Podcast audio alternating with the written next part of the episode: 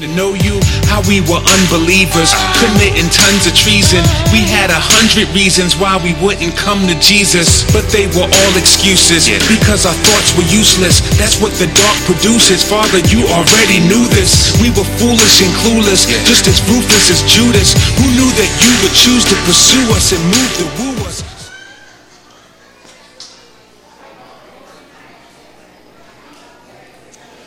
Well, never mind the leak to my left here.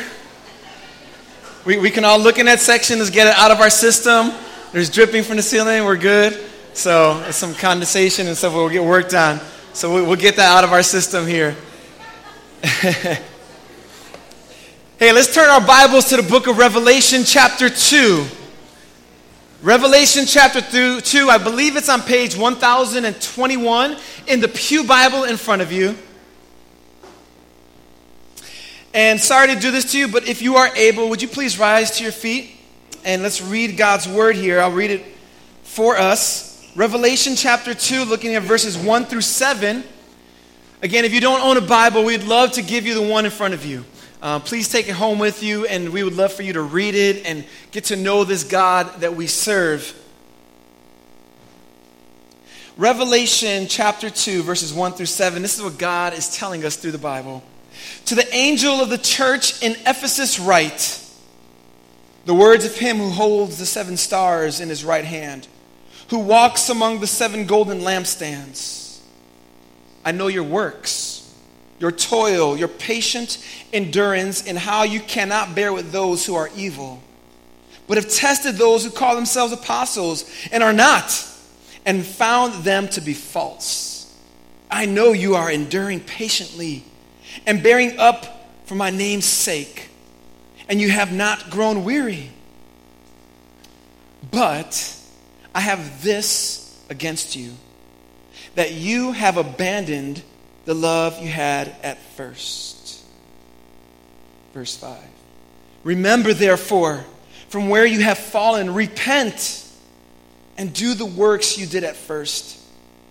If not, I will come to you and remove your lampstand from its place unless you repent. Yet this you have you hate the works of the Nicolaitans, which I also hate. He who has an ear, let him hear what the Spirit says to the churches. To the one who conquers, I will grant to eat of the tree of life, which is in the paradise of God. This is God's word for us this morning. You may be seated, church. My kids enjoy the movie Home. You may have seen it. And in the movie Home, there's a, there's a knock knock joke. I need you to play along here with me, all right? Knock knock. Yeah. Interrupting cow. Moo. Isn't that a good one? And in the movie, they do this several times before he catches on. He's like, oh, you're interrupting me, right? Sometimes in life, we need to be interrupted. We got life on cruise control and we're coasting through. And we need God to shake things up a little bit. Today I'm starting a series on the topic of revival. Revival. And it's a series that I'm excited to talk about for a variety of reasons. But at the heart of this idea that's called revival is the fact that God interrupts our lives when He revives us. He, he breaks the pattern that we're stuck in in life. And in order to understand revival, let me tell you what it's not. It's not a meeting in a tent necessarily. And if you guys are from the South, and I know some of you are, you're very familiar with big tent revivals. Revival is not something you schedule or you put on the calendar. Like, we're going to have revival on Thursday. The reason being is that revival is a sovereign act of God where he pours out his spirit in a fresh way, bringing conviction of sin, repentance, and a new love for him and other people. It is something that God does, and therefore it's something that we pray for. We have a responsibility for this. We can prepare the soil like a gardener breaks up the hard soil after the season before a new season comes. And that's what I'm praying that this series would be. God began to till the hearts of each one of us. Now, I know all of us have different things in life that begin to cause us to coast, and we need to be interrupted. and my, my hope and prayer is that this would be that kind of thing. At the same time, I also desire to see God move among us. Church, I, I want us to expect from God these four weeks. To, to expect Him to deepen our love for Him. To expose things in our hearts that we need to turn over to Him, saying, God, forgive me for my sins. God, take this area of my life that I've been clenching onto. When revival happens, God awakens His children from a spiritual slumber. Now, I know if you're like me, summertime brings a lot of slumber for me. And I know those of you who are, who are students right now, your slumber means waking up like at 2 p.m., right? Yep, yep. But, but there's a kind of spiritual slumber that happens too.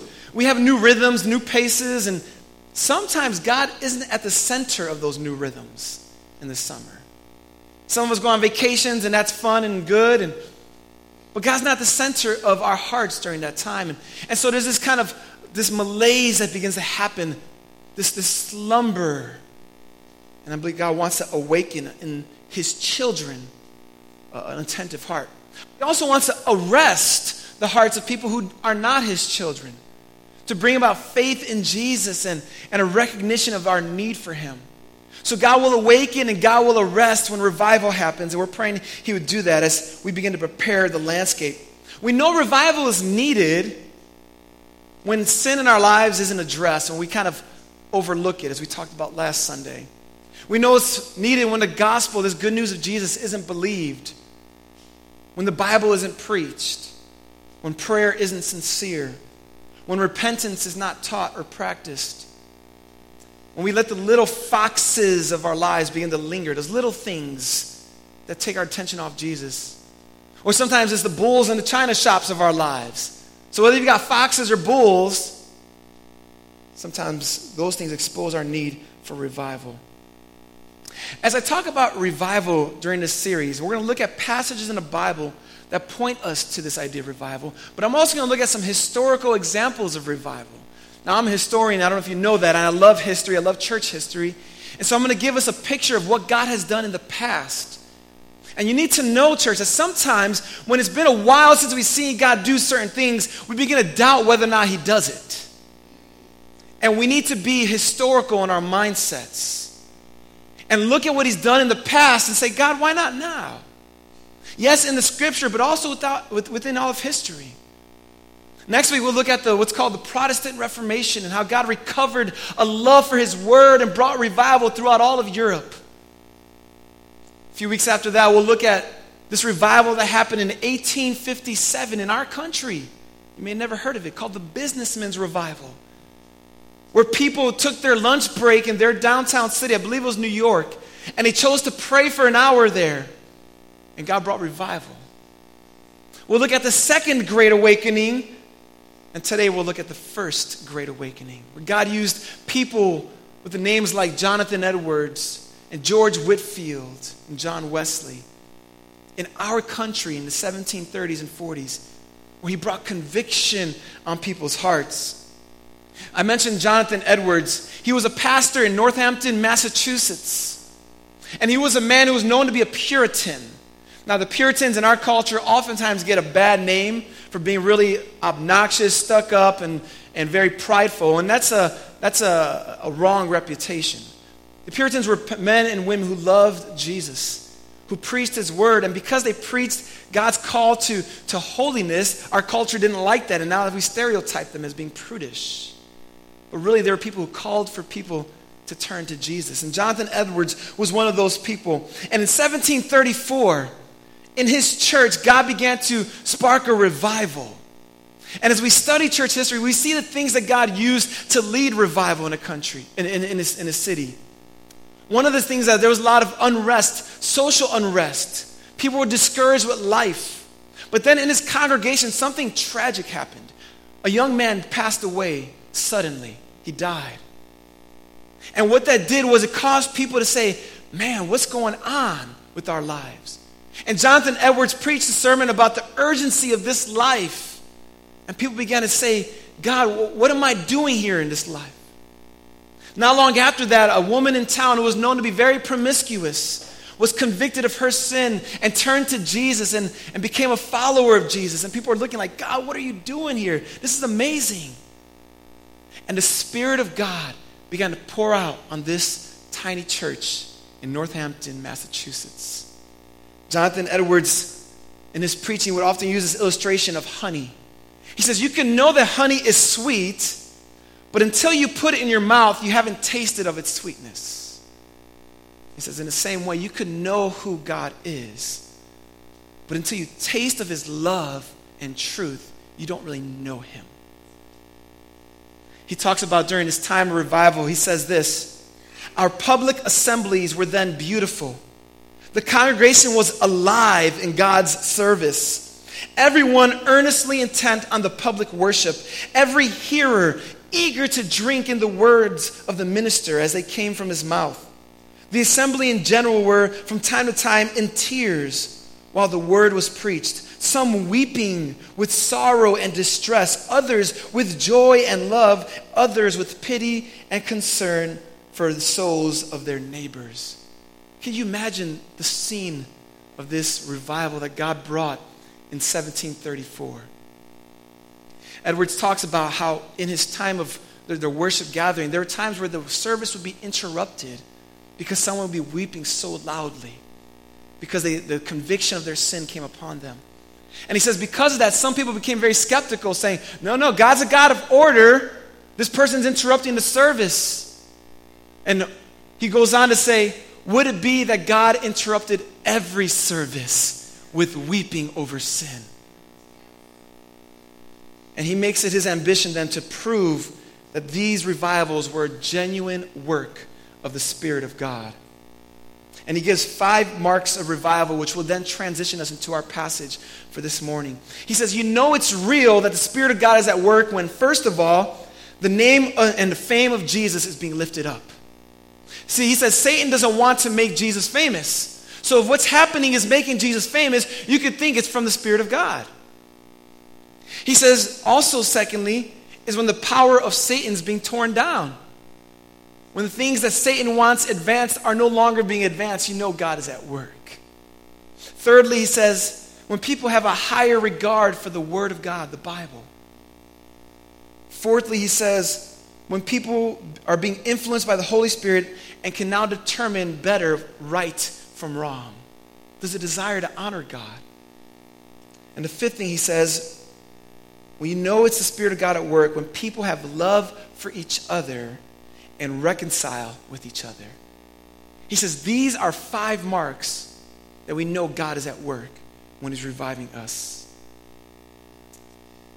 Different times in our lives, family, we see us begin to coast, and that slumber begins to set in. And in Revelation 2, there's such a church that fell in that same boat, the church in Ephesus. You see, Revelations chapter 2 and 3 are uh, composed of seven letters that Jesus himself, after his resurrection and ascension, tells to the Apostle John. Seven letters that John writes to the churches as Jesus assesses where that church is at. And oftentimes when I read that, I think to myself, what would Jesus' letter be to the brook? What would he tell us if he wrote us a letter today? And I'm sure it wouldn't be unlike the letters he wrote to these seven other churches, where he sees things that are doing, doing really well and things that they need to grow in. There's a lot of things that are doing that are going perfect, that are going good, keeping it. But there's some areas that you need to you need to address. Yes, on the one hand, there might be some spiritual vitality, but on the other hand, revival is needed. I think that's what Jesus would tell the brook in general terms. And as we unpack God's word this morning, don't be guilty of saying, you know what, I wish so and so was here to hear what Pastor's about to tell them. Because the so and so is you, isn't it? It's me. See, God has a word for us because He brings conviction in our hearts before He brings it to the congregation. But that's how revival spreads. It's not secluded in one little corner, but God begins to, to spread uh, conviction throughout, and the Spirit moves and shows us that we need Him. Man, it'd be sweet for us in our day to say, God poured out His Spirit in a special way at the brook. in the northwest side of Chicago and began to spread throughout the region. In the book of Revelation, chapter 2, Jesus writes his letter to the church of Ephesus. Let's take a look at that scripture together. With all the letters he writes to the churches, well, most of them, I should say, he shows them something that they're doing well. All right, Jesus is not like having this real critical eye, saying, man, you ain't doing nothing good, unless that's the truth.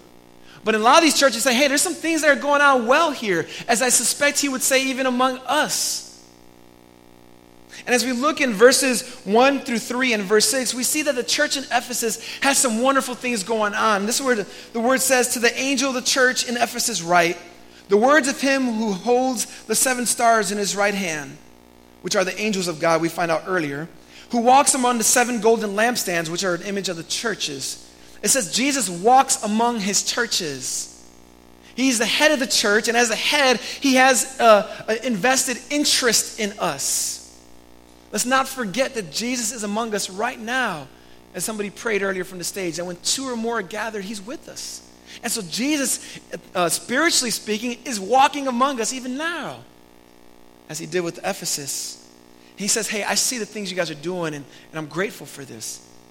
Verse 2, he says, I know your works, your toil, and your patient endurance, and how you cannot bear with those who are evil but have tested those who call themselves apostles and are not found, uh, and are not, and have found them to be false. He says, I see your, your works. He says, You as a church are doing many great things, even for my name. You, you are busy with ministry, and that is a good thing. You have a lot good going on here. You're working hard. He also says they have patient endurance, which is to imply that there's some opposition they've experienced. There's some adversity in their lives. But as a church, they pressed forward. And Jesus is commending them for that. He says that they've sniffed out false teachers, those who claim to be apostles but are not. So, this is a church that has a good handle of the scriptures. And they're, and they're looking at truth and they're saying, hey, what these people are teaching isn't legit. So, they're theologically grounded as a church. He says in verse 3 I know you are enduring patiently and bearing up for my name's sake, and you have not grown weary. They're a church that persevered. Jump down to verse 6. He says, Yet you have this, you hate the works of the Nicolaitans, which I also hate. So Jesus is saying, Hey, you guys are, are on the grind, and it's a good thing. You're, you're, you're, doing my work, you're standing on truth. You have a good moral temperature about you guys. And that's a good thing. But what's fascinating to me is the contrast that happens in verse 4, signified by the word but. See, Jesus says, You're doing all these things good, but, and you know what's coming next. Jesus is about to expose to them why this church, who is busy doing God's work, is still in need of revival he says this But I have this against you, that you have abandoned the love you had at first. Let, let that sit in for a moment. Here's a church busy doing God's work, and, and Jesus is saying, You don't love me like you used to. And I ask, Well, what are they doing it for then? Why are they doing all the works that they're doing? Why, they are, why are they enduring patiently if it's not because of their love for God and love for others? And yet, I ask that same question to myself and to you today. Why do we do a lot of the things we do in the Christian life? Why are you here this morning? Why do you pray? Why do you do a variety of different things? And the reason being sometimes is because, well, that's what we're supposed to do. I'm here today because it's Sunday morning. Where else should I be but at the church building? Jesus saying that's, that's not the right answer, though. Why else are we doing things? And, and when it comes down to it, Jesus saying, if, my, if your love for me is not driving you, you've lost the love you had at first. And so Jesus says, I have this against you. I hear those words and I'm thinking, man, I remember Romans 8 when God says, if God is for us, who can be against us? But the word if is conditional. But what if God's against us? And this is what Jesus is bringing out here. I've got this against you, he says. You have abandoned the love you had at first. You've abandoned it. Look at that word. It's a strong word of letting go of something you once had. And sure, the church of Ephesus thought, well, why, how have we abandoned God's love? And when we think about it, let's, let's unpack this. From the day of our birth, we are born rebels, hostile to God. Never from the day we were born did we have a thought to love God on our own. If you had an impulse to love God, it's because God put that in you as a display of His love. As John says in 1 John 4, you love, why? Because He first loved us. And so the fact that we could even say, I love God, is a wonderfully supernatural thing that God has done in our hearts, making it all the more grievous to abandon his supernatural gift of love. Jesus is saying, You've abandoned the love you had at first. This past week, I was having Bible study with a friend of mine and several other guys, and one of them was talking about the day he came to know Jesus. And I was just filled with just excitement hearing him right, remember two years ago when Jesus convicted him of sin and he put his faith in him and the excitement that came over him. Some of you might remember the day or the time or the season when you came to know Jesus and the love you had at first. Some of you might be quite young when you came to know Jesus, like, I don't remember when I was six, but I do remember loving Jesus. And so, my understanding here is Jesus saying is that there's a childlike love that accompanies a childlike faith. You see, when we put our faith in Jesus, it's Him who moved in us, and we begin to believe and trust Him like a child. God, I believe that you died for me, and that my eternity is in your hands. And with that same childlike faith, there's a childlike love. God, thank you for saving me from my sin. And when we first understand this good news, that Jesus died for us, and when we put our faith in Him, we can be forgiven, our hearts overflow with love to God.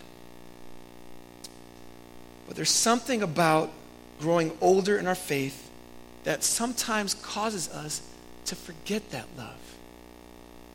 Well, what was it that caused the church in Ephesus to forget their love? That first love they had for Jesus. When we look throughout the Bible, we see a variety of things that cause people to lose their first love.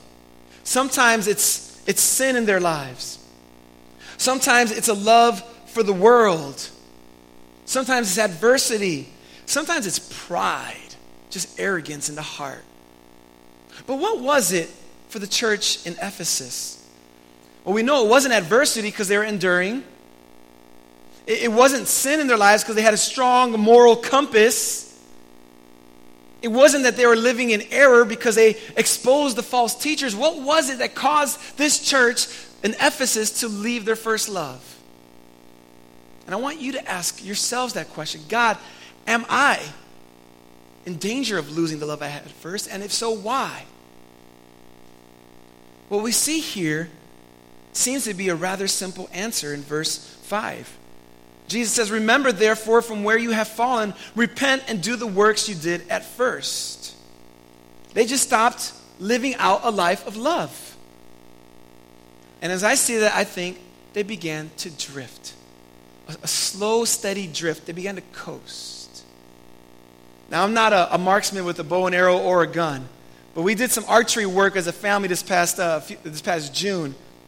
And one thing I learned quickly by shooting a bow and arrow is that if you're off just a slight degree, you're going to miss the target. I mean, it could be a centimeter off to the left or right, up or down. You won't hit the target. And the same is true in life that sometimes we, we're living a life to follow Jesus, but we have this steady drift away from our love for God. And we begin to lose it begin to lose it. Jesus says here that love and good works go hand to hand. It's like peanut butter and jelly. Arroz and bichuelas gandules. I mean, you just can't do it otherwise. Love for God and good works come together. You know, during the Great Awakening in New England, there was another preacher named George Whitefield. And George Whitefield was known to be an amazing orator, amazing speaker. And he was one who began to preach out in the, the fields because he was kicked out of churches for his belief in Jesus. Uh, it's a long story about the state church in England at the time. But he says, if I haven't got a pulpit, I'm going to go out there and preach the gospel.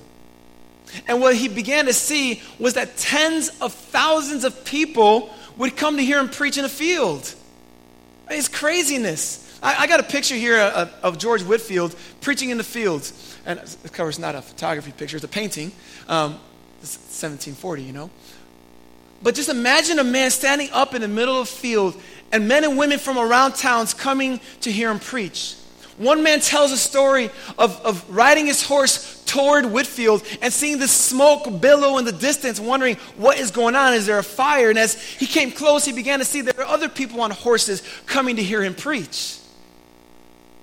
Now, yes, Whitefield was a talented preacher, but it was the Spirit of God that was convicting people that drew that drawed them to hear him preach.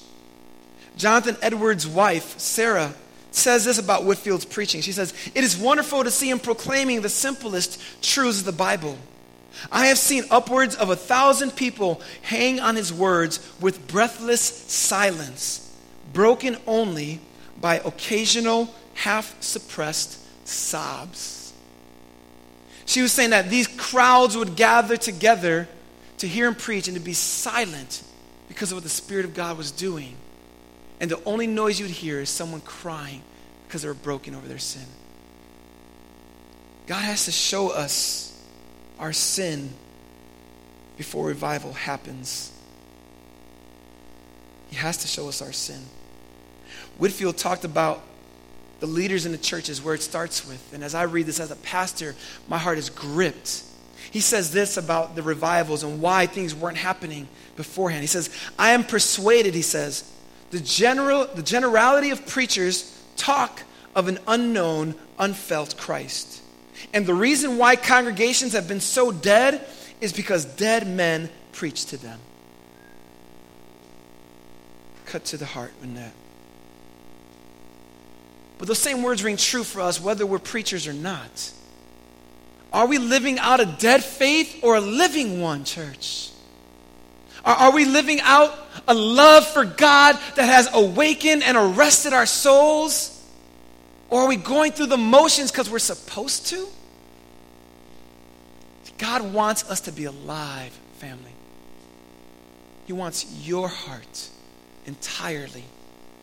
He doesn't want us living out a dead faith among dead people expecting living results, but a living faith.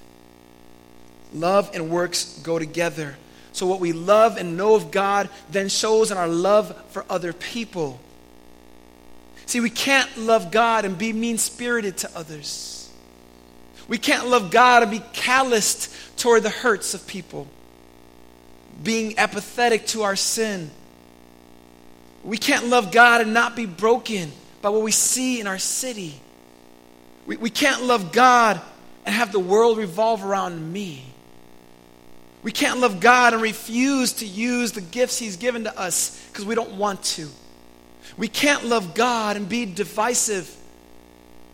See, when, when Jesus visits the church in Ephesus, he said, You've done so many good things here, but you've lost your first love. John says it like this in 1 John 4:10. And this is love, not that we have loved God, but that he loved us and sent his son to be the propitiation, as the satisfaction for our sins. Beloved, if God so loved us, we also ought to love one another. So what do we do, church? As God begins to expose your and my heart and showing you ways maybe that you begin to drift in your love for God or drift in your love for people, what do you do? Well, we do what Jesus told the church in Ephesus to do in verse 5. He says, Remember therefore from where you have fallen, repent and do the works you did at first. Summarizing that three words, he says, Remember from where you once were. Remember what God has done in you in the past. Remember this good news of Jesus. And he says, then repent, which means to turn away from ways you've sinned. Re- repent of the ways that your love for God has drifted and your love for others the same. So we remember what God has done. We repent of our sin. And he says, return to the works you did at first.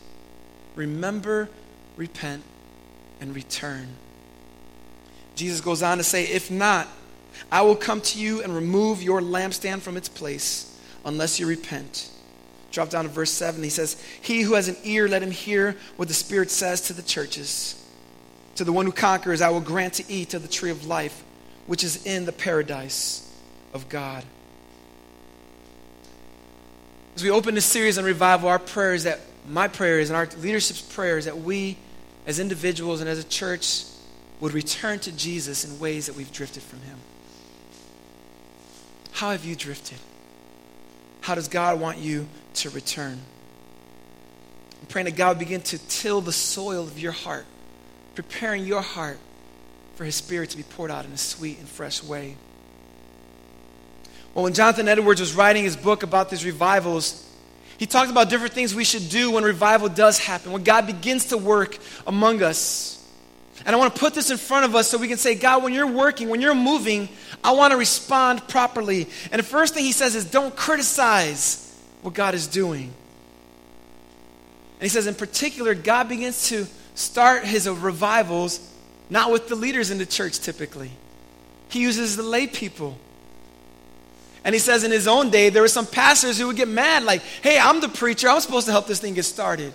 He says, don't criticize God's Spirit. He's going to do it. The second thing he says is don't be envious of what God is doing in other people, but praise God for what he does in the lives of others. He says, go ahead and fast and pray for God to do it in you. And then he says, don't hinder it, don't stop it. You know, in his own day, revival took place for about a year in his little corner of New England. What grieved Edwards the most was why he perceived revival stopped. He says, from what he can tell, revival was squashed because of spiritual pride. People became proud about what God was doing taking credit for things that only God should take credit for. Or they'd be prideful about how they weren't as bad as the other people who needed revival. And, church, I pray that we would be those who celebrate when God is at work among us. What we see here from this church of Ephesus is that we can be fervently doing God's work, but still need revival because of lack of love.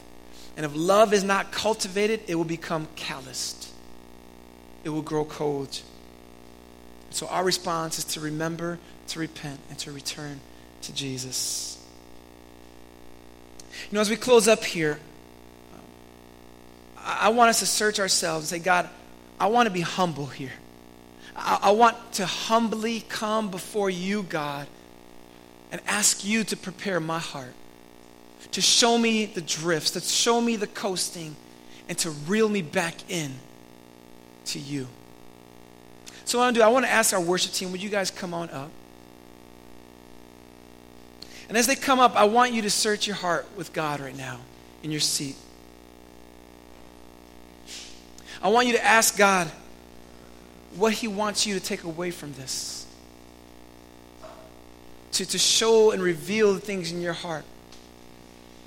And just as the case with Ephesus, it doesn't mean everything is going wrong. But maybe it means just in subtle ways, my heart's starting to drift. So let's bow our heads and our hearts together and pray quietly to yourself in these moments.